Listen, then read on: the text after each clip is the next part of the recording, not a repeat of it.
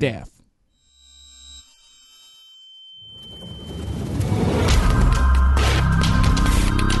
Eu sou Gisele Camargo e esse é o Anticast número 488. Nós estamos vivendo a pior crise hídrica dos últimos 90 anos. E a campanha que o governo federal coloca no ar é esta. Você sabia que a falta de chuvas diminuiu muito o nível de água nos nossos reservatórios? A gente não pode desperdiçar. Tá escovando os dentes? Fecha a torneira. Se não tá usando ferro, desliga, né? Abriu a geladeira? Pega logo o que precisa. Energia e água. Evite o desperdício para não faltar depois. Esse material aí começou a rodar em dezembro do ano passado. É toda uma campanha que tem ainda outros vídeos em que essa senhorinha simpática dá dicas de como economizar água e energia em casa. Segundo o jornal o Globo, em 3 de junho deste ano, com informações da Secretaria de Comunicação, uma nova campanha está em fase de elaboração e deve custar 20 milhões de reais. Eu trago essa informação só por informação mesmo, não é um questionamento ou uma crítica ao valor e nem à campanha. A estratégia é essa mesmo: conscientizar a população por meio de campanhas educativas, colocar no ar um material que fique reprisando diariamente em rádio, TV e internet. Foi assim com outros assuntos que precisavam da educação do povo, como cinto de segurança, uso do capacete, entre outros. Funciona, é educativo e é necessário. Poderia ter sido assim com os protocolos de higiene que são exigidos durante uma pandemia, mas prioridades. E sim, a crise hídrica é uma prioridade, só que ela está mal direcionada no quesito de urgência. Sabe o banho menor que você adotou aí na sua casa? Sabe a gambiarra que você instalou na máquina de lavar roupa para reaproveitar a água depois de ver mil tutoriais no YouTube? Sabe tudo que você faz em nome do consumo consciente de água? Não serve para quase nada. E o quase aqui é porque serve sim para mostrar, primeiro, que você não é um negacionista, ufa. Serve também para que você pague um pouco menos na conta de água e serve como sua parte sendo feita, a parte que lhe cabe, que lhe é intransferível. Mas em relação à crise hídrica, hum, não faz muita diferença, não. Sinto te informar. A parte que nós consumimos diretamente em casa, o chamado consumo doméstico, é muito pequena perto do que é gasto na agropecuária e na indústria. Segundo a Organização das Nações Unidas para Alimentação e Agricultura, 70% de toda a água consumida no mundo é usada para a irrigação de lavouras, para a pecuária e para a aquicultura. A indústria responde pelo consumo de quase 22% e as residências, 8%. Só para a produção de um quilo de carne são gastos 16 mil litros de água. Tá passada? É, eu quase chorei quando soube essa informação. Sabe quanta água vai na produção de um quilo de chocolate? Quase 18 mil litros de água. E você aí, e eu aqui, fiscalizando todo mundo dentro de casa para não desperdiçar uma gota d'água sequer. Você está errado? De maneira nenhuma. E eu sabem vou repetir: eu não quero incentivar ninguém a abandonar os hábitos conscientes no consumo de água, eu vou manter os meus. Até porque, ao que parece, é a única coisa que nós temos a fazer. E é pouco, é insuficiente, mas é aquela história. Mas vale 5 litros de água economizados em casa do que um bilionário voando para o espaço numa nave de piroca. Por que isso? Quem usa do consumo de água para lucrar parece estar pouco ou nada interessado em como resolver a situação. Vamos combinar que os alertas para a falta de água não são de hoje. E não é de hoje também que a solução mais fácil é sempre pressionar o cidadão a fazer um uso mais consciente e que a gente siga fazendo sim a nossa parte, mas que faça isso também sabendo que não dá para reverter a situação fechando a torneira enquanto se escova os dentes ou colocando garrafas PET dentro da caixa d'água da descarga. É preciso muito, mas muito mais que isso. A começar por entender que a falta de água que hoje afeta a minha casa, aqui em Curitiba há mais de um ano existe o rodízio de água, é uma constante para 18 milhões e 400 mil brasileiros, segundo dados do IBGE de 2020. No Paraná, de onde falo, são 700 mil pessoas sem acesso à água encanada diariamente, segundo dados do Sistema Nacional de Informações sobre Saneamento. Eu estou falando sobre ter ou não ter água diariamente. Os dados assustam mais quando nos debruçamos sobre a quantidade de água que chega em muitas residências e a qualidade dessa água.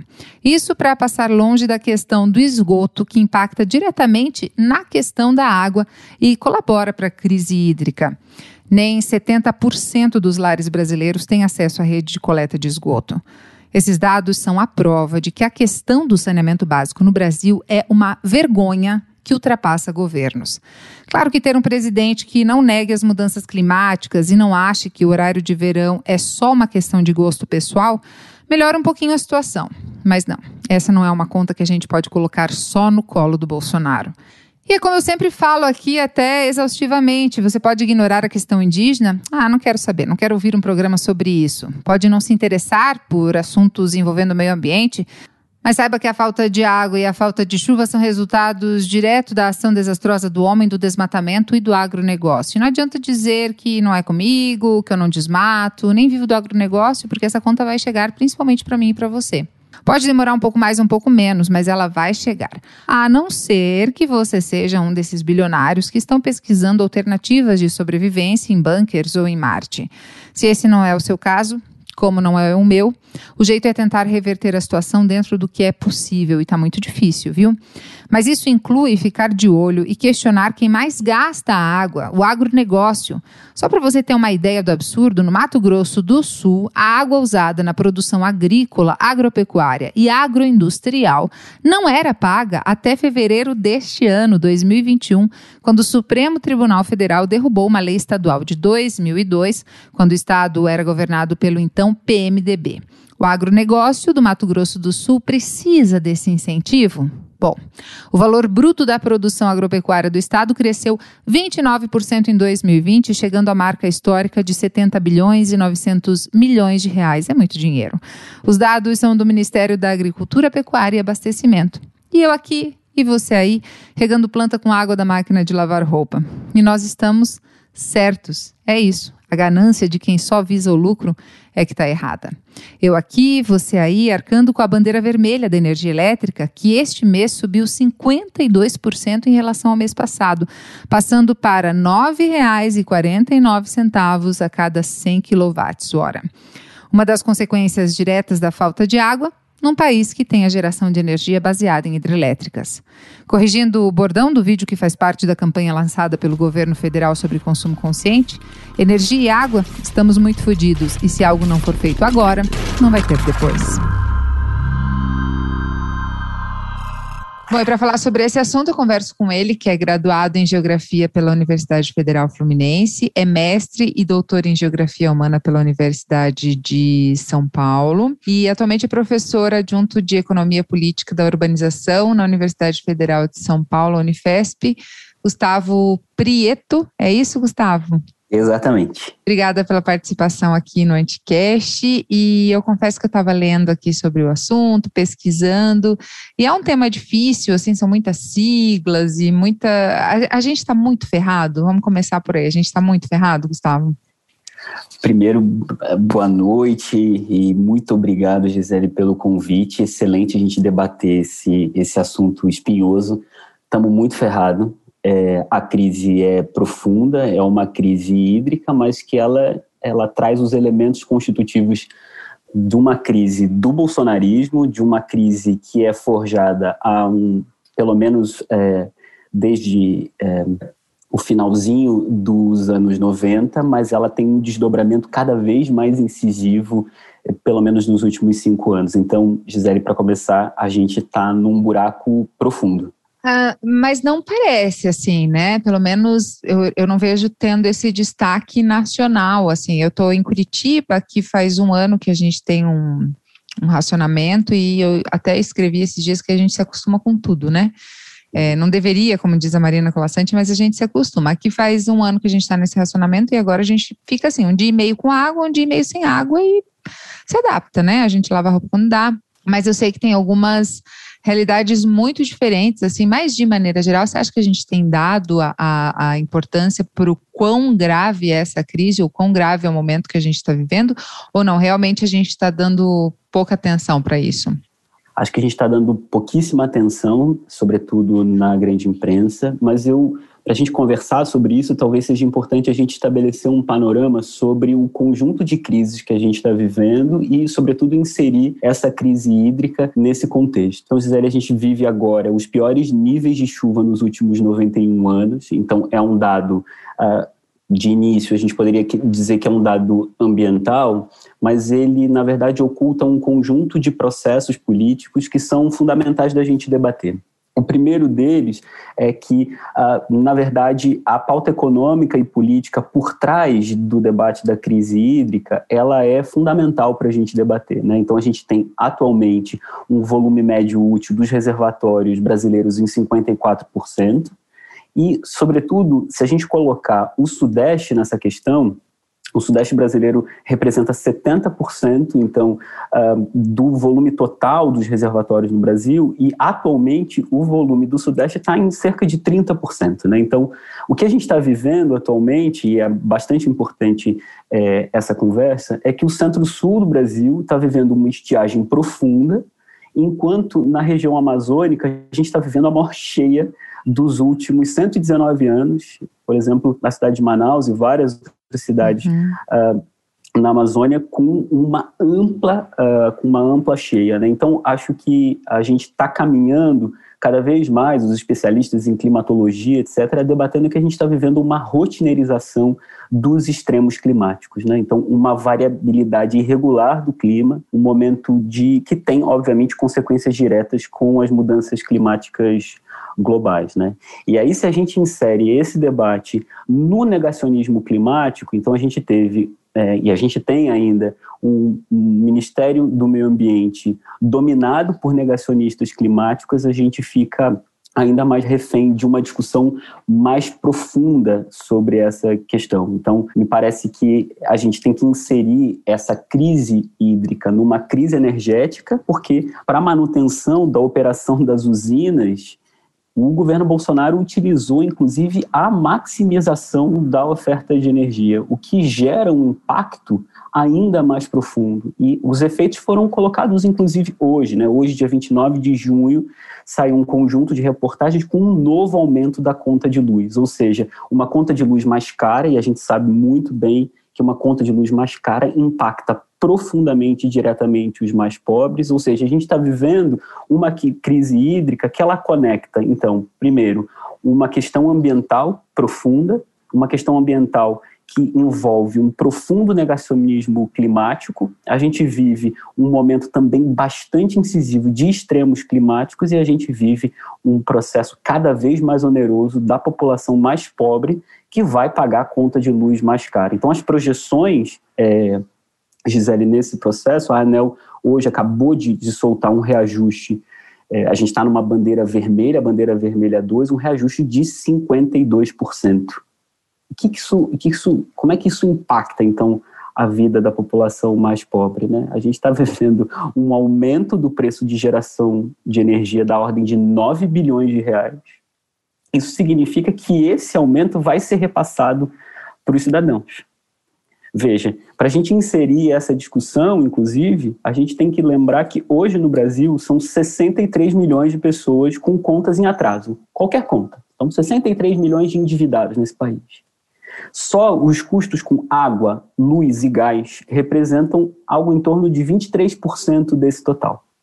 O que significa que um aumento do peso né, da, da energia vai impactar de uma maneira ainda mais direta, não só é, o cidadão como um todo, mas uma fatia específica.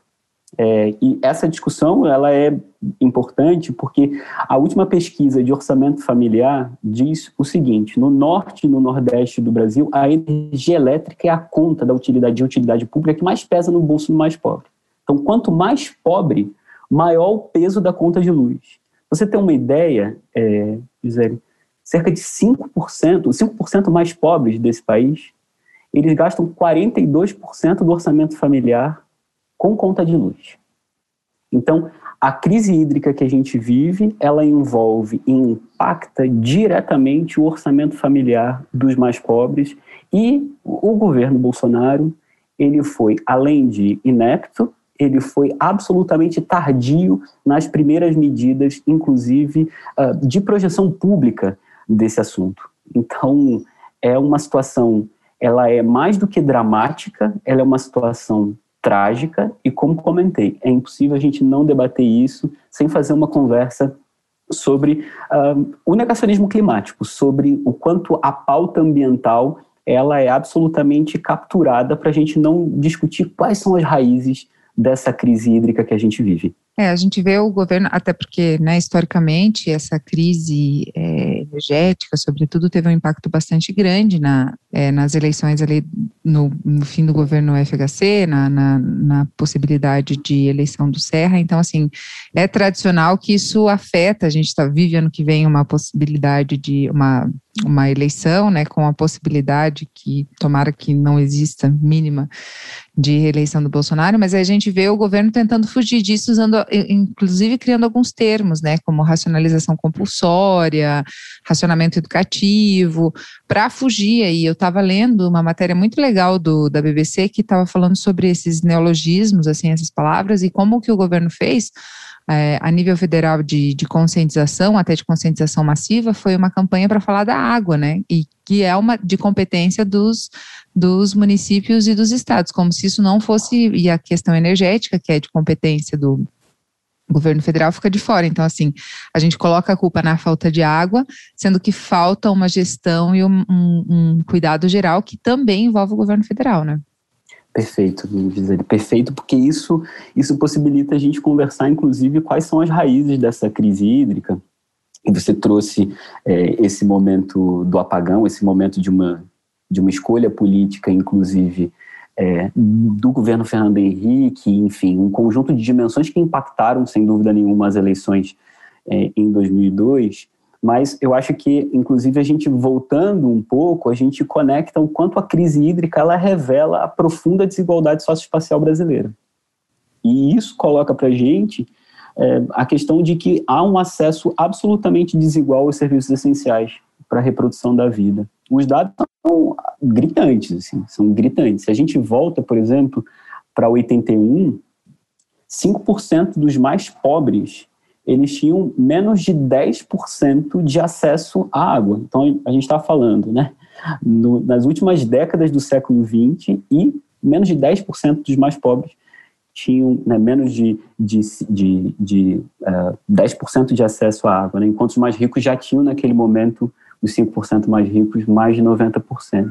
A situação mudou muito pouco. Se a gente olha os dados é, enfim, nacionais, a gente consegue perceber que esse, esse processo continua bastante lento, né? Então, os 5% mais pobres, eles têm acesso hoje a pouco mais de, né, pouco mais de 60% só tem acesso à água. O que coloca para a gente é, uma dimensão de que, primeiro, né, se a gente relembra que desde 2010 o direito humano à água ele é absolutamente essencial, isso colocado inclusive pela ONU como uma pauta central do direito humano à água, ou seja, para a realização do conjunto de direitos humanos, o acesso à água limpa, o acesso à água de qualidade, ela é uma pauta essencial. A gente observa que, na verdade, o que se coloca como questão sobre o debate da água principalmente uma priorização para usos, primeiro, energético, segundo, de uma maneira bastante incisiva, o papel do agronegócio e do setor industrial na captura, inclusive, de boa parte do manancial brasileiro. E isso é também bastante incisivo. Quando a gente pensa alguns dados sobre essa dimensão, isso também fica um pouco mais claro. Né? A ONU indica mais ou menos 110 litros de água per capita. Isso tem tudo a ver, inclusive, com quando você comentou sobre Curitiba, os racionamentos que se tem. Né? Então, essa é a indicação da ONU. Né? Então, para uma vida digna, 110 litros de água per capita por dia é o essencial. Se a gente for trazer aqui a realidade para São Paulo, que é onde eu estou, onde eu vivo, os moradores de São Paulo eles usam 221 litros per capita. A, a, desigualdade ela é bastante evidente quando a gente olha a, a realidade de alguns bairros. Quando a gente pensa em Higienópolis, um bairro da região central, bastante elitizado, uh, o índice é de 500 litros per capita. Quando a gente vai para Guaianazes, no extremo leste da cidade, boa parte da população da classe trabalhadora, uh, o acesso à água é de pouco menos de, do que 108 litros eh, per capita por dia, ou seja, abaixo do índice recomendado pela ONU na cidade mais rica do Brasil. E aí, Muito menos da metade do que se usa num bairro mais rico, né? Mais rico, não, e é louco quando você pensa junto, o caso dos jardins, que também, né, esse lugar uhum. chique, super elitizado na região da Avenida Paulista, cada pessoa, e é a pessoa tornada cliente, né? Então, essa água, na, na velha questão do MAB, no movimento dos atingidos pra, por barragem, né? Água para a vida ou para o lucro. Né? Nos jardins, o gasto de água por mês é de 15 mil litros. O volume é suficiente para abastecer um imóvel com cinco pessoas. Ou seja, cada pessoa num bairro como Jardins utiliza 15 mil litros de água por mês, o que daria para abastecer, enfim, né, é um, um imóvel muito, né, com cinco pessoas. É, é, é, essa desigualdade absurda, ela coloca para a gente, enfim, diversas questões que eu acho que são pouco tratadas e é importante da gente, da gente colocar, principalmente quando a gente chega a um dado que também é, é importante dizer e é daqueles espinhosos, mas sempre importante ser dito, né? Dizer, 35 milhões de brasileiros não têm acesso à água. 100 milhões de pessoas não têm acesso a esgotamento sanitário. Então, quando a gente fala em crise hídrica, hoje, sem dúvida nenhuma, ela é importante de ser debatida, mas para as populações mais pobres, a vida da crise, a vida é uma vida em crise hídrica. É, talvez a gente fale daquilo que a gente começa a sentir, né? E, enfim, do, do alto do nosso privilégio, a gente vai criando consciência conforme vai sentindo, e é algo que vai atingir. É, ontem eu gravei com o programa que vai a, a, é, ao ar essa semana, que é sobre, eu, com duas lideranças indígenas, sobre a PL 490, né? Que a gente acha que é algo restrito aos indígenas, assim, né? A gente, a gente, não, né? Mas assim, a maioria das pessoas acha que realmente é algo restrito a eles, né? Ah, tem a ver com os territórios indígenas, mas como isso impacta a vida de todos, né? Mais, com, mais cedo ou mais tarde, isso vai chegar, essa conta chega para todo mundo. Mas aí, falando sobre essa desigualdade, por exemplo, como você trouxe em São Paulo, daí quando falta água, falta água primeiro de quem recebe menos, né? E não de quem está lá em Higienópolis ou Jardim, Jardim Europa essa galera custa a sentir a falta d'água. Então, a crise hídrica nunca vai ser uma realidade, né?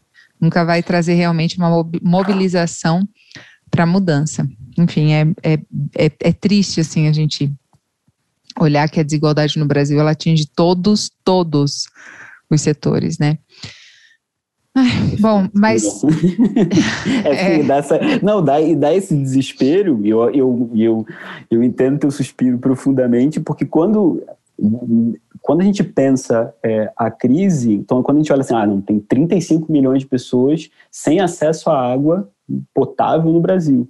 Isso quando a gente fala, inclusive, de quem está conectado à rede geral, né? Então são 35 milhões de pessoas que estão conectados agora. E todos aqueles que têm abastecimento precário, incompleto, ineficiente, insalubre, ou seja, quando a água chega a água, é a água daquela, daquela coloração é, estranha, esquisita. A realidade no Rio de Janeiro né, é, é, é uhum. é cotidianamente isso, né, ou, a, ou intermitente. Né?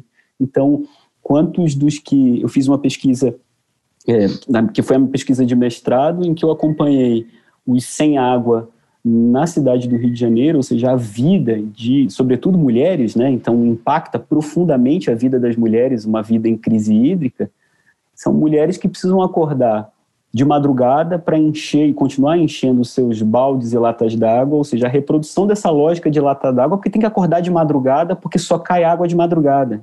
Então, essa vida de uma água intermitente que regula a vida cotidiana das pessoas, ou seja, é, ela está muito para além só dessa imagem da indústria da seca no Nordeste, né? essa dimensão de, que, de uma escassez hídrica que acontece no Nordeste brasileiro, mas que, na verdade, continua e se reproduz nas periferias das grandes metrópoles. Ou seja, não é só uma questão que toca é, os lugares em seca, né? mas esse, esses eventos é, de cada vez mais extremos climáticos vão ser vivenciados é, nas cidades.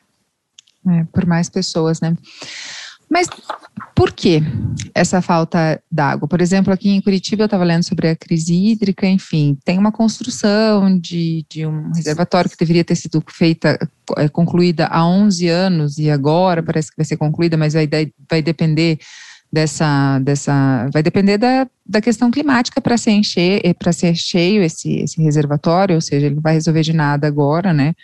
É, a gente tem uma diminuição de chuvas, tem dos 11 rios que passam pela capital, só um está em bom estado de, de enfim, de conservação, digamos assim, de, de, de, questões ambientais, ou seja, a água dele realmente pode ser utilizada, porque a gente tem bons recursos hídricos, né? Eu estava ouvindo até um podcast que eu não vou lembrar agora, infelizmente, porque eu sempre gosto de dar o nome, se eu lembrar depois eu vou colocar o pessoal aqui embaixo. Estava falando sobre isso, né? Que a Terra é a Terra é o planeta água, e esse dia eu estava assistindo um desenho com meu filho. Nossa, um, um assunto está puxando o outro, mas eu vou uhum. emendar, eu vou fechar tudo. Estava assistindo um assunto, um desenho com meu filho que era sobre do que são feitos os planetas, e daí cada planeta se apresentava, assim e tal. E no, no planeta Terra era a Terra com uma mãozinha de água, assim, ah, você quer um copo d'água? E daí eu fiquei pensando, né? Tipo, nossa, a gente tem tanta água, óbvio que eu sei que tem muito dessa água é, é, polar, muito dessa água é salgada e tal. Mas por que a gente vive essa crise hídrica, assim? E aqui para Curitiba a gente tem essa questão da, dos rios que são poluídos, enfim, é realmente a ação humana, é um aumento porque a, a seca aqui em Curitiba, a falta de chuva não é a mais rigorosa desde que isso começou a ser medido de 80, em 85, por exemplo, falando de uma questão pontual mas é, houve um aumento da população. O nosso padrão de consumo também modificou, né? A gente tem um uso aí de água para questão é, de manutenção de indústrias, enfim. Mas, é, é, a gente consegue apontar um, um fator por causa para a gente estar tá vivendo essa crise hídrica agora e para essa questão estar tá se tornando cada vez mais comum e rotineira? Perfeito. De maneira Não, essa... geral, tirando essas pessoas uhum. que que, né, que vivem com essa, é, convivem com essa, essa falta de acesso à água? Começaria a responder tua questão, que é fundamental, eu acho, alguns dados. vou fazer aquela parte chata também, né, que, ó, Gisele, a cada 100 litros de água tratada produzida no Brasil, 72 vão para o agronegócio. Eu acho que eu já tinha lido esse dado, assim, e foi um questionamento que eu fiz muito aqui. Eu falei, tá, cara, a gente está cuidando da água, beleza, acho que é legal, tarari, tarará. Mas, porra, a água do meu banho influencia tanto assim na, na Bora, questão? Exato, exatamente. Não, foi excelente. Eu comecei com os dados de comparar os jardins com Guaianazes para a gente chegar nessa questão. A cada 100 litros de água tratada produzida no Brasil, 72 vão para o agronegócio. Indústria e mineração representam 12% do consumo. 4% é para abastecimento da população. Quando a gente olha esses 4% e vê, inclusive, essa desigualdade abissal do acesso à água, a gente vê que a água do teu banho representa algo muito pequeno do volume dos trilhões de litros de água nesse país. Vamos mais um dado, né? Então, Só um meme. Exato. Esse, esses dias eu li um, um, meme que era assim: ah, eu vou, eu vou, ah. tá, que eu vou parar de tomar banho demorado para a galera lavar bauxita com água potável, né? Exato, né? Exato. Não, não, 10,4, não, é, é que dados mala também. 10,4 trilhões de água com média mensal, quando média anual de consumo no Brasil. Tá, beleza. 7 trilhões desses 10 trilhões são para o agronegócio. 3 trilhões desses 7 trilhões são desperdiçados. São desperdiçados por uma, um volume de irrigação absurda, ou seja, é pivô central irrigando soja 24 horas por dia, aí volta Darcy Ribeiro, né, que é a gente, a gente mata nossos filhos de fome para alimentar porcos no Japão e na China, né? Então, que a gente está falando, então, é de um, uma concentração absurda desse agrohidronegócio. Então, a gente parar, inclusive, de falar só em agronegócio e a gente lembrar que é um agrohidronegócio absolutamente violento, inclusive, Gisele, isento de pagamento, ou seja, recebe um conjunto de isenções fiscais e o caso do Mato Grosso do Sul é talvez o exemplo mais emblemático. De 2002 até fevereiro desse ano, quando foi julgado pelo Supremo Tribunal Federal, o agronegócio no Mato Grosso do Sul ficou isento de pagamento de qualquer taxa de água. Isso significa, para começar um pouco a tatear a tua pergunta e a tua indagação, quais são as raízes desse, desse problema, sabendo que o Brasil é, de fato, banhado por uma proporção gigantesca, né, 12% da água potável em escala global, a gente tem que relembrar, inclusive, que a escolha política e histórica desse modelo de produção e desse modelo, sobretudo de governo do agronegócio, ele é responsável direto sobre a situação que a gente está vivendo. E aí eu, eu, queria, eu queria colocar mais algumas informações, né? É, sobretudo a partir do novo Código Florestal e um conjunto, inclusive, de possibilidades de ocupação cada vez mais incisiva das bacias hidrográficas brasileiras, né? com a expansão, inclusive, de um conjunto de monoculturas de eucalipto, de cana-de-açúcar, de soja, para esse conjunto da nossa bacia hídrica brasileira e inclusive desprotegendo parte expressiva do nosso patrimônio ambiental e florestal, esse processo tem gerado consequências. Ele, sem dúvida nenhuma, gera consequências. Para a gente pensar um pouco sobre como se dá esse ciclo hidrológico, esse ciclo da água, e entender um pouco esse processo, a gente olha, por exemplo, uma chuva regular. Então, os dados são mais ou menos simples. Assim. 80% do que chove se perde em evapotranspiração. 10% mais ou menos eles é, se infiltram para aquíferos, nos aquíferos. E 9% escorre superficialmente. Ou seja, esses 9% são muito importantes, é, sobretudo porque boa parte do abastecimento de água, boa parte dos nossos recursos hídricos, ou boa parte daquilo que a gente bebe, esse copo d'água do meme que você falou, depende dos mananciais superficiais. Isso significa que com um conjunto de leis de desproteção ambiental, com um conjunto de leis que enfraquecem políticas ambientais e lutas históricas do movimento indígena, do movimento ambientalista, dos movimentos camponeses, essa preservação das margens dos rios, essas preservações de florestas, elas são essenciais para o armazenamento dessa água, essa, esses 9% que escorre superficialmente, é fundamental para os aquíferos, obviamente, é fundamental para esse armazenamento, é fundamental para a manutenção da vazão dos rios e é fundamental para a promoção da recarga dos aquíferos. Por que essas coisas super técnicas elas são importantes? Porque a gente está vivendo um momento, como você é, é, colocou, inclusive, um momento considerável do consumo de água. Mas esse consumo ele não é equânime. Esse consumo ele é colocado para determinados agentes econômicos, o agronegócio central nessa pauta, e, sobretudo, é, esse aumento considerável no consumo de água, ele também está diretamente relacionado a um desmatamento profundo na Amazônia uh, brasileira. Ou seja, expansão de soja, expansão de gado e expansão de áreas de pasto e, a gente não pode esquecer, expansão para a indústria madeireira e para a especulação de terra. O que, que esse quadro todo de, de destruição florestal ele tem a ver com a crise hídrica? Fundamentalmente porque ele coloca em risco, Gisele, os mecanismos de formação das chuvas. Que que isso, por que isso? O que, que isso tem a ver? Né? Ele tem a ver diretamente com os chamados rios voadores, né? essa, essa palavra que a gente ouve de vez em quando. Né? Essa, essa, esses, essas, essas chuvas do interior essa que é uma ideia sensacional, né? Nossa, é um, é um lindo, efeito é? sensacional. Uhum. Não, o nome é lindo, né? Rios Voadores, o, nome é incrível. E, e, ele, ele tem uma, uma dinâmica poética também, né? Que ele é levado pelos ventos para os Andes, eu acho lindo isso. Levado uhum. para os ventos dos Andes e precipita nas regiões aonde? Do centro-oeste, do sudeste e do sul. Uhum. Justamente as áreas que vivem uma estiagem profunda.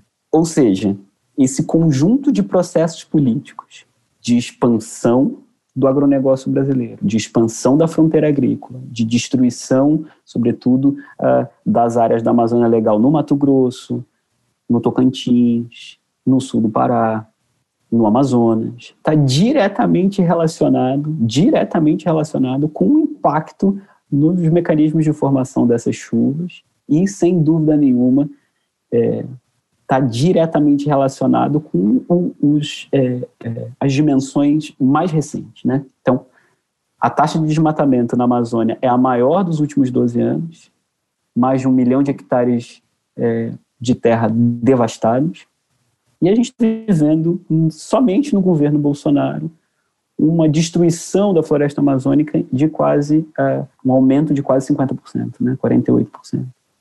As áreas de unidade de conservação desmatadas em mais de 63% somente no governo Bolsonaro. Né?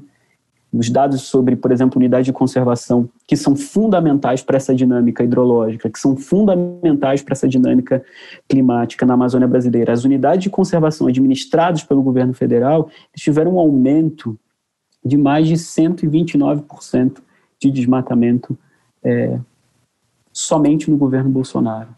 Terra indígena, quase 43% de aumento somente no governo Bolsonaro. Ou seja, a resposta, em alguma medida, para ser bastante direta a sua pergunta, é: o agronegócio brasileiro é o principal responsável pela situação absolutamente trágica do nosso da crise hídrica que a gente habita. E isso, sem dúvida nenhuma, ele não vai aparecer na pauta política, ou ele não vai aparecer num debate que ele é sobretudo reduzido a uma pauta de que não, não estamos vivendo aquecimento global, não, não estamos vivendo mudanças climáticas, ou, como o próprio Bolsonaro falou à ONU, estamos respeitando os tratados internacionais e nacionais para a realização de uma política ambiental. O que é, de todo, uma falácia. Ou seja, a minha, a minha resposta para tu é, é essa: é o agrohidronegócio responsável por esse processo absolutamente trágico que tem impactos na cidade no campo, entre povos indígenas e moradores de classe média, uh, seja em São Paulo, em Curitiba, ou seja, uma crise hídrica que, sem dúvida nenhuma, impacta a todos, mas, sobretudo, os mais pobres. E isso vai gerar uma conta, por exemplo, de energia elétrica ainda mais cara e uma vida endividada ou uma vida com possibilidade de corte de energia e com alimentos ainda mais caros, impactando não só na inflação, mas na reprodução da vida cotidiana. Que beleza, estamos aí, estamos aí nessa, nesse futuro, nesse, nessa perspectiva linda aí de Brasil, de, de, nesse negacionismo maravilhoso, né? Você acha que a gente realmente pode ter uma repetição de 2001, ali, finalzinho do governo FHC, de, de falta de energia elétrica? Eu acho que é, a, a fala uh, do, do ministro das Minas e Energia, ele, ela, é, ela é emblemática para a gente relembrar alguns momentos trágico, tragicômico, mas ao mesmo tempo trágico para porque é uma, uma dessas pautas, né, esse debate sobre a crise hídrica, esses efeitos é, perversos, ela é trágica, eu até anotei aqui, para falar para ti, porque eu acho que precisamos de um uso consciente e responsável de água e energia, né? Essa então, a gente está com uma matriz energética que está bastante bem mais diversificada, isso é um fato, né? Naquele momento, é, em 2001, a gente tinha 95% de energia assentada em energia hidrelétrica. Hoje a gente tem uma matriz energética mais plural. Entretanto, essa matriz energética ela foi produzida, por exemplo, com a expansão das termoelétricas que fazem, né, são absolutamente poluentes, elas são absolutamente encarecedoras da conta de luz.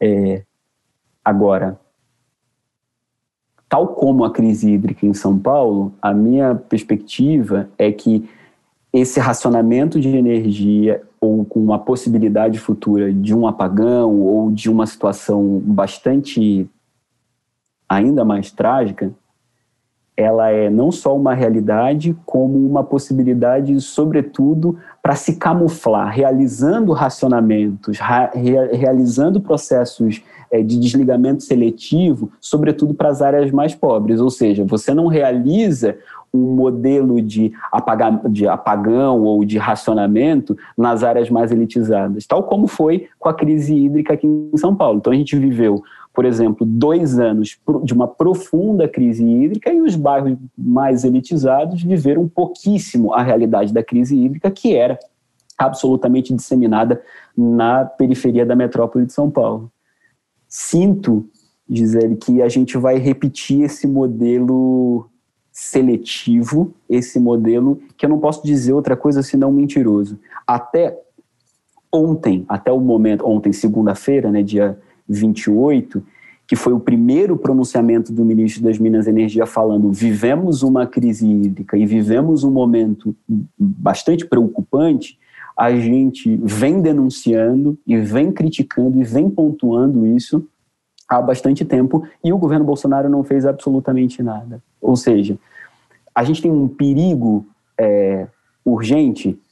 Acho que sim. E, e, sem dúvida, essa ausência de um compromisso político de se dizer claramente o que significa Exatamente. usar conscientemente e de maneira responsável. Porque aí volta aquela questão, né? Tá, beleza.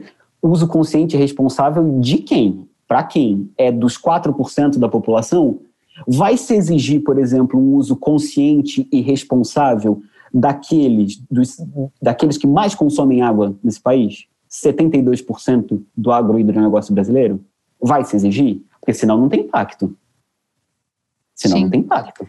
Não, eu nem acho que óbvio, óbvio que aqui na minha casa a gente faz isso e eu cresci com isso, que a água, se souber usar, não vai faltar, porque acho que é mais ou menos essa ideia do, da, do comercial que o, o governo federal fez, é uma senhorinha, eu acho, né, pegando um copo de água e tal, que é completamente é irrisório diante do que precisa ser feito, mas óbvio que aqui na minha casa eu colaboro com, né, com a diminuição de água, a gente criou alguns, alguns esquemas para captar água da chuva, para molhar água, a gente faz a nossa parte, assim, né, mas eu acho, e eu não quero incitar que as pessoas não façam as suas, a sua parte, né, aquilo que lhes cabe, mas eu acho muito desonesto isso, né, a gente colocar em cima da população, tipo, nossa, você tomou banho, um frio que tá hoje em Curitiba, assim, tipo, cara, você toma banho, daí você fica ali dois segundos pensando, tipo, ai, vou desligar água, vou desligar água. Você não pode nem se dar esse luxo de pensar, porque, meu Deus, óbvio que nesse momento você não pode se dar esse luxo, porque o negócio já ferrou, né?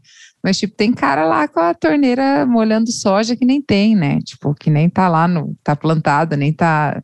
Enfim, é muito desonesta a forma como tem sido tratada, né? E a gente vê a, a população comprando, assim, tipo, ah, a culpa é da chuva, ah, porque tá tudo mais caro, a culpa é do coronavírus, né? Então, assim, é tudo, tudo é, é tudo é culpa de algo para além, né? Nunca é responsabilidade de uma má gestão, né? Então, é bem, eu fico bem puta assim com essa com essa falta de transparência assim, né? Cada vez que eu vejo esse comercial do governo federal falando, ah, é porque a água e tal, a mulher com copinho da água, tipo, é realmente é esse copinho de água que está fazendo toda a diferença, né? Não é esse bando de gente enriquecendo, esse bando de gente não, né? Que é um grupo bem pequeno que está enriquecendo aí é, enfim, ficando barão do, do negócio e, e, gastando toda a água que poderia estar sendo distribuída.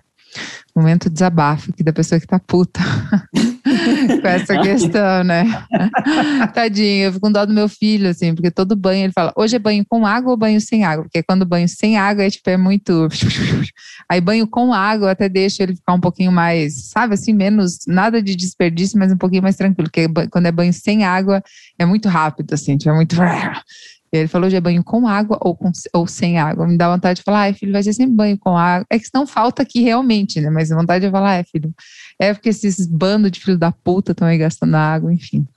É revol... Não, eu tô contigo, é revoltante e assim, também fico, também fico absolutamente preocupado essa e, e, e faço aqui também minhas partes, porque eu acho que é que é fundamental. O problema é quando se coloca a saída individual para a resolução de um problema absurdo. Eu, eu eu te entendo e fico também indignado, porque penso nisso tudo. Eu estou aqui com, com um copo de água do meu lado e penso a importância disso, né? Assim, um, um, um copo d'água, sabendo que tem tanta gente sem água, olho para esse copo d'água e penso, uau, caramba, aqui tem tanta, tem tanta questão é, por trás de um, um simples copo d'água, né? Tanta gente sem água e ao mesmo tempo eu tenho esse privilégio de um acesso né, água de água potável, água limpa, nesse momento em São Paulo, vivendo num bairro elitizado da cidade, sabendo dos privilégios que eu tenho é, dessa vida, e ao mesmo tempo sempre pensando nessas populações, nessas pessoas, enfim, que eu convivi e que eu dialogo sempre, relembrando esses momentos né, de trabalho de campo de madrugada, né, com Esther, Maria, minhas interlocutoras no Rio de Janeiro, que sofrem e que vivem sua vida mediado por isso tudo. Então, também também acho fundamental isso. O problema é essa dimensão daquilo lá que a Wendy Brown, uma, uma, filósofa estadunidense, sempre sempre traz, né? Assim, o quanto se estabelece nessa lógica neoliberal uma cidadania sacrificial, né? Então você tem que fazer um sacrifício e esse sacrifício é para o bem do bolso de alguém, né? Essa, essa dimensão de que a gente nunca realiza uma cidadania completa quando a gente está pedindo água, a gente está pedindo uma energia que seja limpa e uma energia que seja frequente e a gente pede, inclusive, um posicionamento político de governo para que ele, enfim, dê conta de água e energia como princípios fundamentais para viver.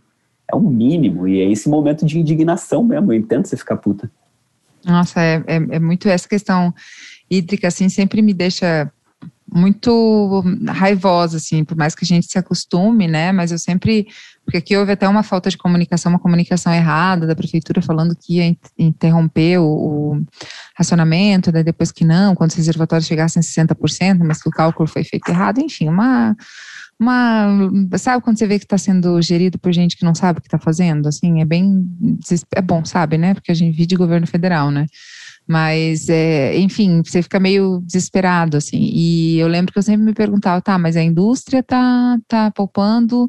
Óbvio que me irrita o meu vizinho aqui, eu já falei dele várias vezes aqui no podcast, porque ele realmente me irrita muito, assim. Ele lavando, tipo, pelo menos duas vezes por semana a calçada com VAP, sabe? Daí eu sempre tento pensar, tipo, não, cara, não é ele que merece a minha revolta, né? Ele é um ignorante, enfim, né? Já tentei conversar, já tentei falar e tal, mas é, é, é, não é ele que merece a minha revolta, né? O foco da minha revolta tem que ser outro, né? Realmente quem é, essa, essa, esse neoliberalismo, enfim, essa, essa conta que não fecha, assim. É, mas você acredita que, por exemplo, a gente começa a ver o agronegócio, pecuária, sofrendo já perdas com essa falta, com essa falta de água, com essa crise hídrica, assim. Você acha que esse pode ser um, um começo de uma conscientização ou não? As perdas que eles têm ainda são insuficientes? Porque, por exemplo, para mim, perder 500 reais é realmente algo, né? É, é, é sofrido para eles perder 500 milhões, né? Tipo um negócio que, ah, ok, né? Perdemos, mas vamos recuperar. Ou você acha que, que não, que realmente pode ser um começo de um pouco de conscientização, nem que seja na marra? Olha, Gisele, os, os, voltando assim aos, aos dados, os dados, é, quando eu, quando eu olho os dados da CPT, da Comissão Pastoral da Terra, pensando exclusivamente os conflitos pela água. Né? Se a gente olha os dados pela conflito, do conflito, dos conflitos pela água, a minha resposta para ti seria diretamente não. A CPT acabou de lançar o caderno Conflitos do Campo do ano passado e o número de conflitos por água no Brasil é, envolveu 350 conflitos somente no ano passado. Então a gente está vivendo praticamente um conflito por água por dia, pelo, espalhados pelo país como um todo, né? É. Então, os dados da CPT demonstram algo muito evidente. É, a, ano a cada ano o aumento do número de famílias envolvidas em conflitos diretamente pela água. Então, é, em 2011, eram cerca de 28 mil famílias envolvidas em conflitos, já em 2019 eram aproximadamente 80 mil famílias envolvidas, então números muito expressivos de pessoa, de pessoas que, que vivem um conflito pela água, ou seja, é, a legislação brasileira ela prega, ou na verdade ela sempre comenta, os comentadores do debate hídrico sempre trazem isso, né? temos uns, os usos múltiplos da água, né? a água utilizada para diversos usos, quando na verdade a gente vê que tem determinados usos que são absolutamente privilegiados e outros que são é, muito menos. Né? Então, em, de, em alguma medida, a resposta para ti é beleza, determinados setores sem dúvida, do agronegócio são mais sensíveis. O trabalho do Caio é, Pompeia sobre a formação é, política do agronegócio no Brasil revela um pouco essas dimensões, né? Tem, não é um setor unitário, mas ele, e sobretudo a sua atuação na bancada ruralista, é cada vez mais a expansão sabendo que se a água é um recurso que foi tornado escasso no Brasil, que aí volta a tua questão inicial. Não, poxa, mas o Brasil é um lugar que tem 12% dos recursos hídricos brasileiros que são possíveis de serem acessados, né, 12% dos recursos hídricos mundiais estão aqui nesse país. Né? Então, é, a água é um bem comum que foi transformado em uma mercadoria, ela é um bem comum que foi transformada em um grande negócio e aquela velha expressão parece reproduzida por esses sujeitos sociais quando a gente lembra aquela, né, aquela velha expressão brasileira, farinha pouca, meu pirão primeiro, né? Então, já que tem pouca água, ou já que essa água tornada escassa, racionada, com esse conjunto de políticas de uh, desmatamento, com esse número cada vez mais expressivo de extremos climáticos, com cada vez mais uma expansão dessa, um, dessa, dessa, dessa coleta de água sobre os aquíferos brasileiros. Ou seja, quando a gente vive essa realidade de uma maneira mais incisiva, parte expressiva do agronegócio continuará usando água da mesma forma.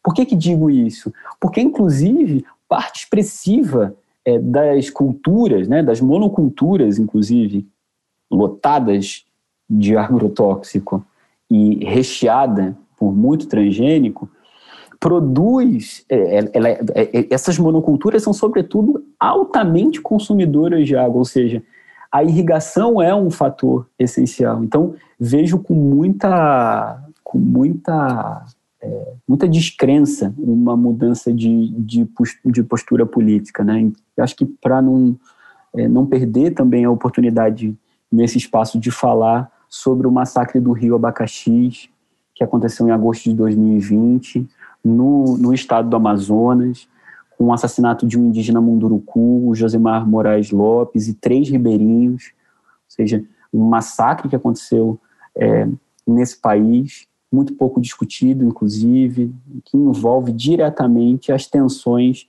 sobre turismo de pesca esportiva, garimpo irregular, tráfico de drogas, um conjunto de dimensões bastante é, incisivas da nova realidade amazônica brasileira, num conflito evidente é, de, de tentativa de manutenção de povos ribeirinhos e dos povos indígenas, de preservação dos seus recursos hídricos, de preservação das suas águas, ou seja, é, essa essa realidade me parece dizer muito muito muito difícil de ser de ser alterada, né? Acho que a gente vai ter que aprofundar sem querer novamente ser um pouco nesse né, momento do governo Bolsonaro em que a gente fica sempre pessimista, né? Mas é, é um pouco do realismo trágico capitalista que a gente vive nesse governo. É, e a gente vê como essa questão hídrica ela afeta tanta gente e ela foge do debate, né? Um exemplo disso para mim foi o debate das é, eleições municipais ano passado em São Paulo. Assim, não foi uma grande questão, né? Sendo que a cidade estava sofrendo já com, com essa nova crise hídrica e existe toda essa desigualdade de, de distribuição e acesso à água dentro da cidade de São Paulo, enfim, que São Paulo que já tem um histórico, né, já passou muito recentemente por uma crise hídrica, então você vê como ela fica fora do debate mesmo, né? Parece algo que está para além do poder de, de políticas públicas, né? A gente tem uma falta de educação ou de consciência para isso coletiva, de que como isso é uma atuação, tudo é político, né? Mas a gente não consegue realmente ver como, como uma atuação direta política, né? Ou talvez porque seja um assunto que, enfim, que não não, não apareça tanto nos discursos políticos, né? Não, perfeito, porque isso, inclusive, está diretamente relacionado com um outro assunto que tem tudo a ver com a crise hídrica, que é o novo marco regulatório do saneamento. Ou seja, é, Sim. por que, que talvez essa discussão não estava é, no centro do debate das pautas municipais e nem no, no debate é, dos governos estaduais? Né? A gente vive é, e habita esse momento com um processo vertiginoso de privatização no meio de uma pandemia, encaminhado pelo Tasso Gereissati, que é conhecido como senador Coca-Cola, e é, imagino que alguns das pessoas que estão ouvindo a gente sabe muito bem que a Coca-Cola é uma das principais empresas privatizadoras de, de mananciais de água, atuando na escala municipal de uma maneira bastante incisiva. Então, acho que também não vem à tona porque tem um conjunto de interesses de absolutamente privatistas, né, em que as águas e o saneamento básico é, de fato, Gisele, a bola da vez é, dos processos de privatização. Para você ter uma ideia, hoje no Brasil, só 8% das cidades são operadas por empresas da iniciativa privada. Só, então, tem nicho de mercado para expansão do setor, é, enfim, do, do setor de saneamento operado por empresas privadas bastante incisivo, né?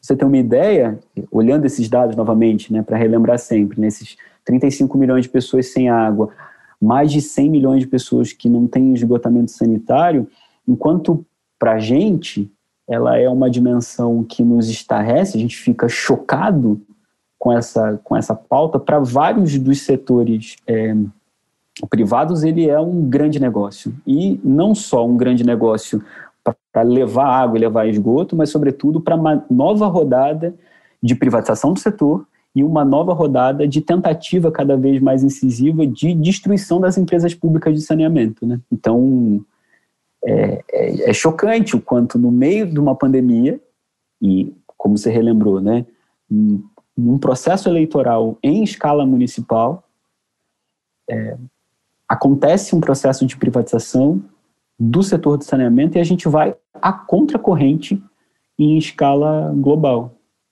Entre 2000 e 2019, é, 312 cidades em mais de 36 países reestatizaram o saneamento, enquanto a gente privatiza.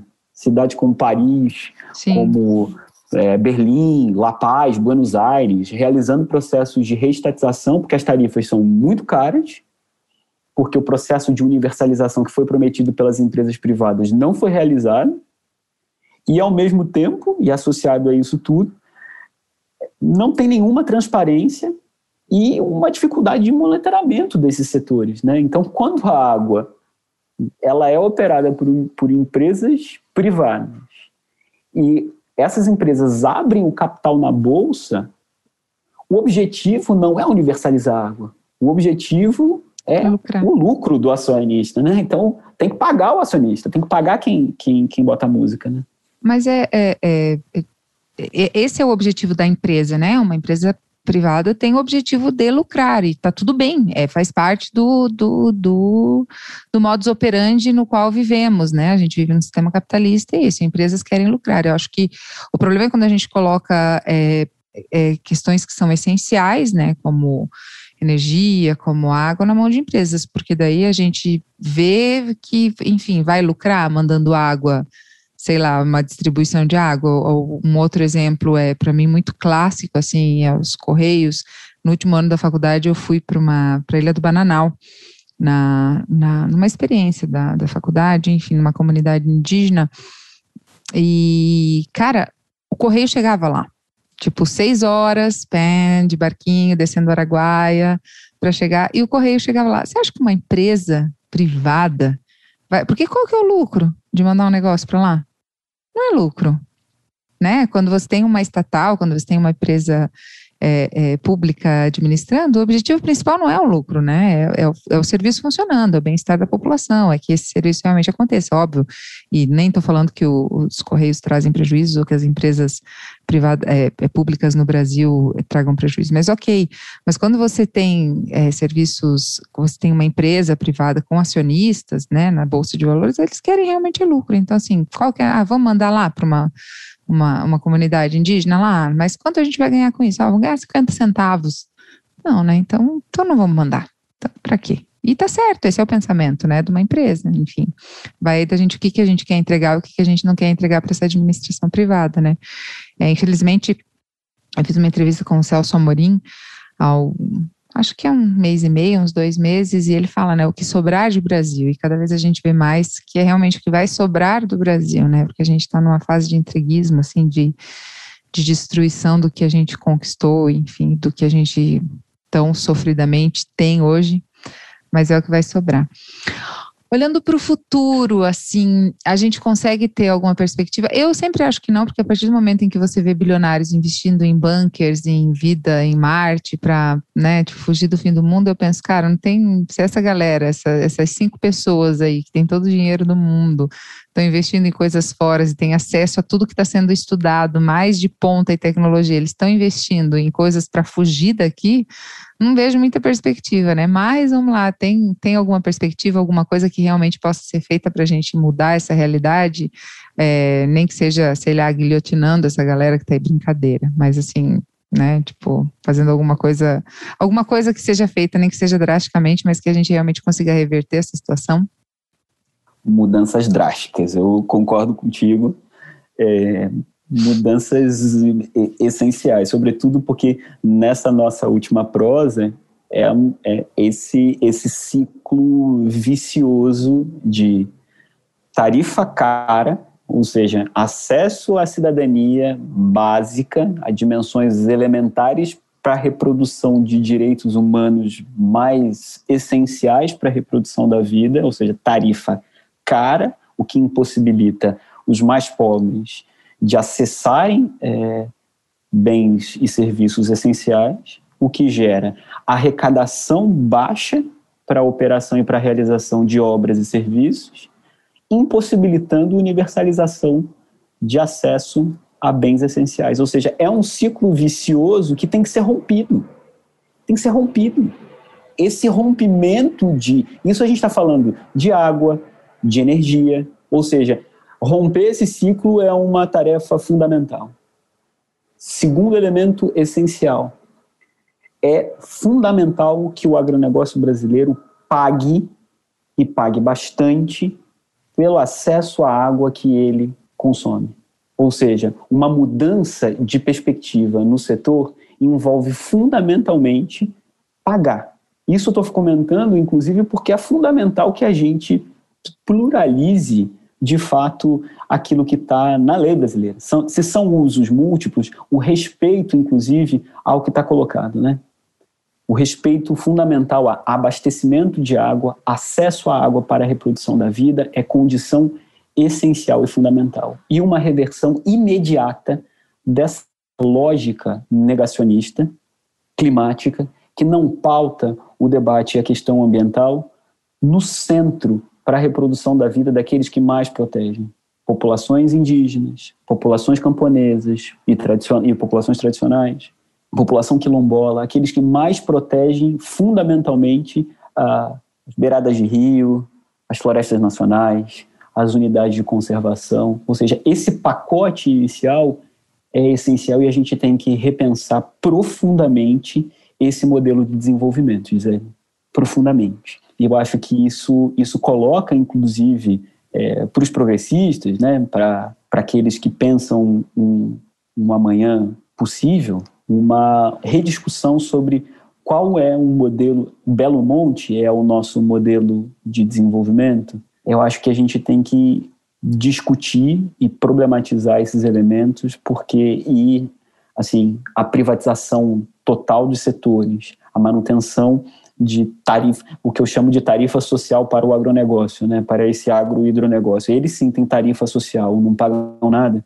Se a gente não reverter o acesso cada vez mais interditado ao direito à cidade, ao direito à vida, e, sobretudo, se a gente não reverter imediatamente esse modelo de política ambiental, não haverá futuro. E aí é, é de fato, como você relembrou, é, é Marte, é Lua para os bilionários, enquanto a gente está aqui absolutamente infectado num negacionismo que não é só bolsonarista, mas é que é operado pela lógica de governo Bolsonaro, em que a impunidade aos criminosos em que a exoneração de servidores públicos que combatem invasão, grilagem, que combatem o extermínio é, da população indígena, quilombola e camponesa, e a intensificação absolutamente vertiginosa deste desmatamento vai destruir nossos rios voadores e as populações que mais pensam e protegem florestas e águas. Só assim é. que a gente pode começar a pensar, eu acho. Isso que no Brasil ainda a gente tem, eu estava lendo uma perspectiva estudando sobre esses bilionários que realmente estão estudando sobre bunkers e vida fora, assim, é um negócio que é real, né? É, quem pode, esses, esse, esse, bom, bilionário já não existe razão de, de ser, né? Não, não há por que uma pessoa ser bilionária, porque ela não vai nunca, é, enfim, ter uma melhora significativa de vida ou realmente gastar aquilo lá enquanto a gente tem tanta gente em situações muito, muito, muito deploráveis sem acesso à água, para dizer o mínimo. Mas no Brasil a gente ainda tem uma condição, porque essa, essa, essa questão climática vai gerar cada vez mais os refugiados climáticos, né? E são números assustadores, assim. E no Brasil a gente ainda tem uma situação em que, óbvio, a gente tem essa desigualdade de acesso à água, mas a gente não tem destruição massiva, né?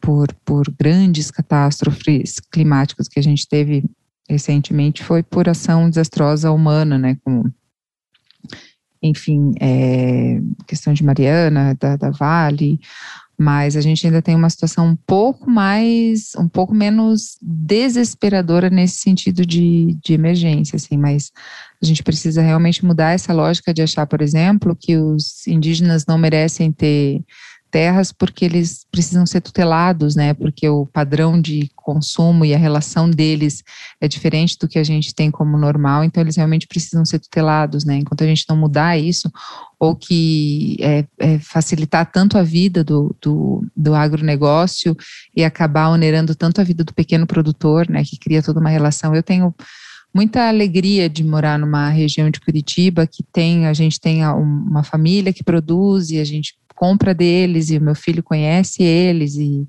e enfim, a gente pega leite de uma senhora que tem duas vaquinhas, então é toda uma outra relação, né, que a gente vai perdendo quando a gente simplesmente vai, e óbvio que é um privilégio mesmo eu ter essa, essa relação, essa possibilidade de fazer essa escolha, né, para a maioria das pessoas isso é é impensável justamente por causa dessa lógica capitalista, assim, mas que a gente possa individualmente cada vez mais ter essa consciência de que se bem que individualmente a gente não muda nada, né?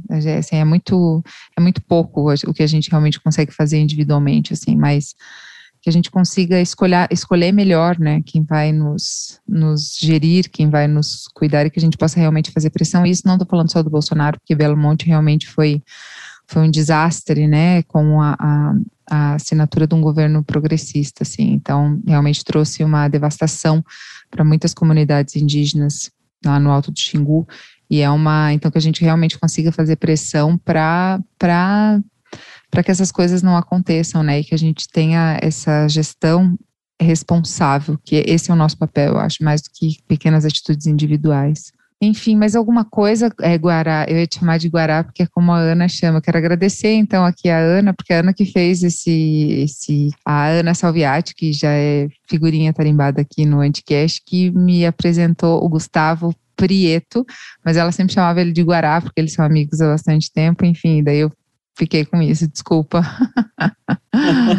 Não, pode chamar, você apresentou nacionalmente meu, meu apelido. É, pois é.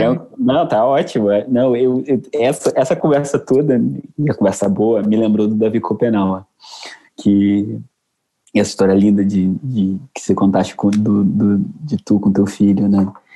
o, o Davi sempre fala que sem floresta não há história, né?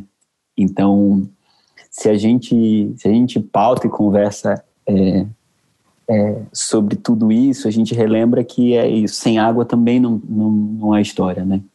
E o que a gente está vivendo é um, uma crise hídrica que é, de fato, o reflexo de um ecocídio e de um etnocídio. Então, se a gente não tem ainda aquilo que está nomeado no direito internacional como os refugiados climáticos, a gente tem um processo de etnocídio, de ecocídio a moto contínuo, uma, uma tentativa de fato de uma ofensiva final contra os povos indígenas, contra as florestas e, sobretudo, o reflexo disso é uma crise hídrica que bedeia, na verdade, quase que escancaradamente a verdade do governo Bolsonaro. É uma crise de água, que na verdade é uma crise política em todas as facetas desse modelo econômico, político e social que sustenta o bolsonarismo, que sustenta o agronegócio brasileiro e que sustenta esse modelo em que, na verdade, muitas das crianças, tal como teu filho, deveriam conhecer os pequenos produtores, os camponeses, os quilombolas indígenas que nos alimentam protegem florestas e águas e que na verdade fazem a história, né? Enfim, eu só me lembro do, do Copenal. Sem floresta e sem as águas, se pudesse complementar, não há história. E que não seja o fim da história, né? Não, que não seja, por favor. Eu fiz a. Tive um filho, preciso que ele viva bem, pelo menos a geração dele, assim, ou pelo menos que os meus netos vivam bem, assim. A gente tem que. E acho que é isso que a gente está fazendo aqui, né? Falando, enfim, trazendo essa realidade. Tem uma galera muito boa falando sobre isso, batendo e tomando consciência, assim. Eu sinto que. que que para cada passo atrás que, que a gente dá, assim, a gente consegue e um pouquinho para frente, né? A gente precisa realmente de mudanças drásticas, mas não dá para desacreditar. A gente precisa focar. Tem uma galera, a galera do Levante da Terra. Quando entrar esse programa, já vai ter saído o resultado da votação, enfim, mas tem uma galera do Levante da Terra fazendo um trabalho maravilhoso. Tem um pessoal se mobilizando realmente, assim. Então, acho que a gente tem hoje uma galera tomando mais consciência, até seja ela espontânea ou seja pelo porque estão sendo afetadas, né? Como a gente é, falou no começo sobre quando isso chega até nós, né? Enfim, que a gente possa ter muita história e que não seja o fim aqui, porque eu não tenho dinheiro para ir para um bunker nem para Marte, né? Então, vamos ter que continuar por aqui, não vai ter jeito, vamos ter que fazer o espernear para dar certo, né? Para é. esse Bolsonaro e tudo que ele significa e é, porque é isso, né? Não é só o Bolsonaro, é tudo que ele significa, né? Tudo, em todos os aspectos ele significa o pior, assim, seja em qualquer coisa que você pensar, humanitária, é, ele é o pior, ele é o retrocesso, ele é o antigo, ele é uma piada de mau gosto dos anos 80, assim, ele é, sabe, um negócio, ele é o atraso em todos os, os sentidos, então que essa, essa, era, a, essa era passe e a gente tenha força para recomeçar, para continuar. Querido, mais alguma coisa que tu acha que a gente precise falar?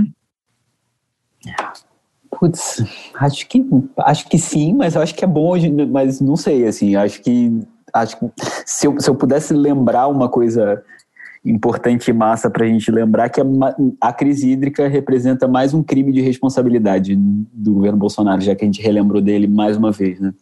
É que ele não, conta... uma, ele não, deu uma, pedalada, né? Daí não, não Exato. Rola. Exato. Daí não, daí não faz diferença. Exato. Não, porque se a gente assinou lá em 2010, se a gente é signatário do Tratado de Direito Internacional, que envolve o direito humano à água como, de fato, essencial, é tarefa dos Estados signatários disponibilizar de maneira permanente para uso pessoal e doméstico água limpa, de qualidade e, sobretudo, também, e associadamente, né, uma energia limpa, saudável e que possa é, e que possa estar disponível, inclusive, para a população mais, mais pobre. Ou seja, vem crise hídrica, vem crime, crime de responsabilidade. Mais um. E eu acho, mas sabe o que eu acho? Porque eu estava falando esses dias, até no podcast passado, a gente estava conversando com uma galera de Brasília sobre uma, uma possível melhora da economia né, que viria aí com uma melhora de índices e tal, e que acaba respingando muito pouco, né? A gente não come é, PIB, né? A população não come produto interno bruto, mas enfim, acaba dando uma, uma, uma influenciada aí. Mas hoje eu estava lendo sobre alguns depois do, do, do, pronunciamento do ministro de Minas e Energia, Bolsonaro assinou ali uma a criação de um, de um comitê de de crise aí, vamos chamar assim, para tratar dessa questão. E daí eu estava lendo é, alguns dos envolvidos, alguns ministros que trabalhavam no, que estavam no governo FHC na época da crise, em 2001 ali, e daí eles estavam falando que, que isso, porque não é só isso que desgasta a imagem de um, de um governo, né? A, a crise hídrica a crise energética, é tudo que ela representa, né? O aumento do, dos alimentos. Então, assim, no momento em que a gente já está né? Tipo, vivendo um momento desesperador de ida ao mercado, enfim, de, de empobrecimento, assim, eu acho realmente que é um tiro no pé o Bolsonaro não tratar isso como deveria ser tratado, ou de maneira leviana, ou de tipo, ah, não, só vamos falar para a galera consumir menos água e menos energia, como se precisasse falar, né, porque com o valor que está, enfim. Mas é, eu acho que isso vai acabar prejudicando bastante a imagem do governo dele, né, então... Não sei, é, como tudo que ele tem feito vai ser um tiro no pé, né? Uhum. Curto prazo, já que a gente está aqui, é de uma maneira imediata. Aumento dos índices de inflação para habitação, alimento e energia elétrica e água. Ou seja, aquilo que representa o mínimo e o, o elemento básico da vida cotidiana, ir, ir no seu mercado, pagar tua conta de água ou de luz, aluguel, ou seja, é, endividamento, impossibilidade de pagamento de aluguel, impossibilidade de compra de elementos básicos da cesta básica, afinal de contas, quem está comendo carne nesse momento, inclusive, né? Então é, é, é, um cenário é um cenário é, dramático eu acho que vai nova, parece que novamente vai, vai colocar o governo Bolsonaro nas cordas.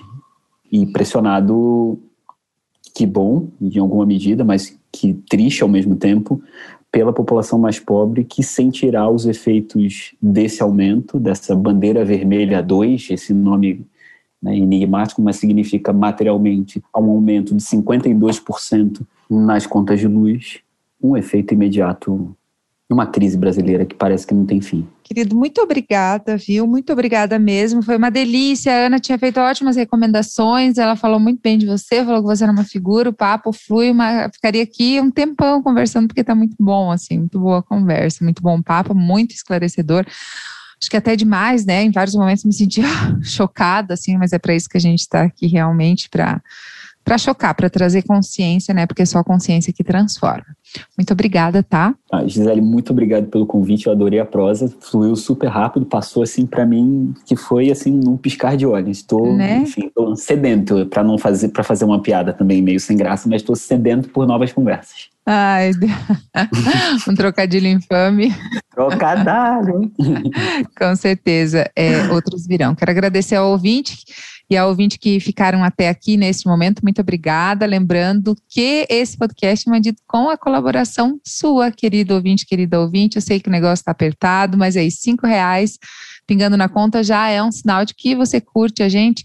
Mas se você curte outros podcasts, outros produtores de conteúdo independente, vai lá. O importante é colaborar. Você sabe que é essa galera que tem trazido informação de qualidade de maneira independente tem feito sim também um trabalho muito importante de conscientização. Então, assim, não deixe de apoiar aí o seu podcast, o seu produtor de conteúdo. Se for um anticast, fico muito feliz mesmo, porque há boletos, né? Mas se você tem outras prioridades, outras preferências, está tudo certo também. Dá aquele like, dá aquela aquela compartilhada que também já ajuda. Muito obrigada, gente. Um beijo para vocês.